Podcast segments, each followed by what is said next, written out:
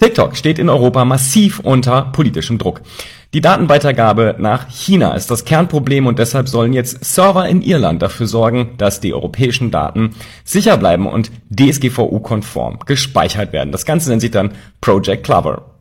Und genau das gleiche macht TikTok ja auch schon in den USA. Dort heißt es Project Texas und welch Wunder, dort sollen die Daten in Texas gespeichert werden, also auch auf US-amerikanischem Grund und Boden und damit auch dort datenschutzkonform und getrennt von den chinesischen Daten.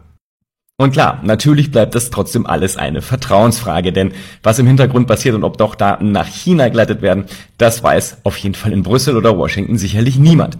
Wie dem auch sei, in den USA ist jedenfalls ziemlich viel Widerstand mittlerweile entstanden gegen die Pläne, TikTok zu verbannen, denn das verstößt gegen die Meinungsfreiheit.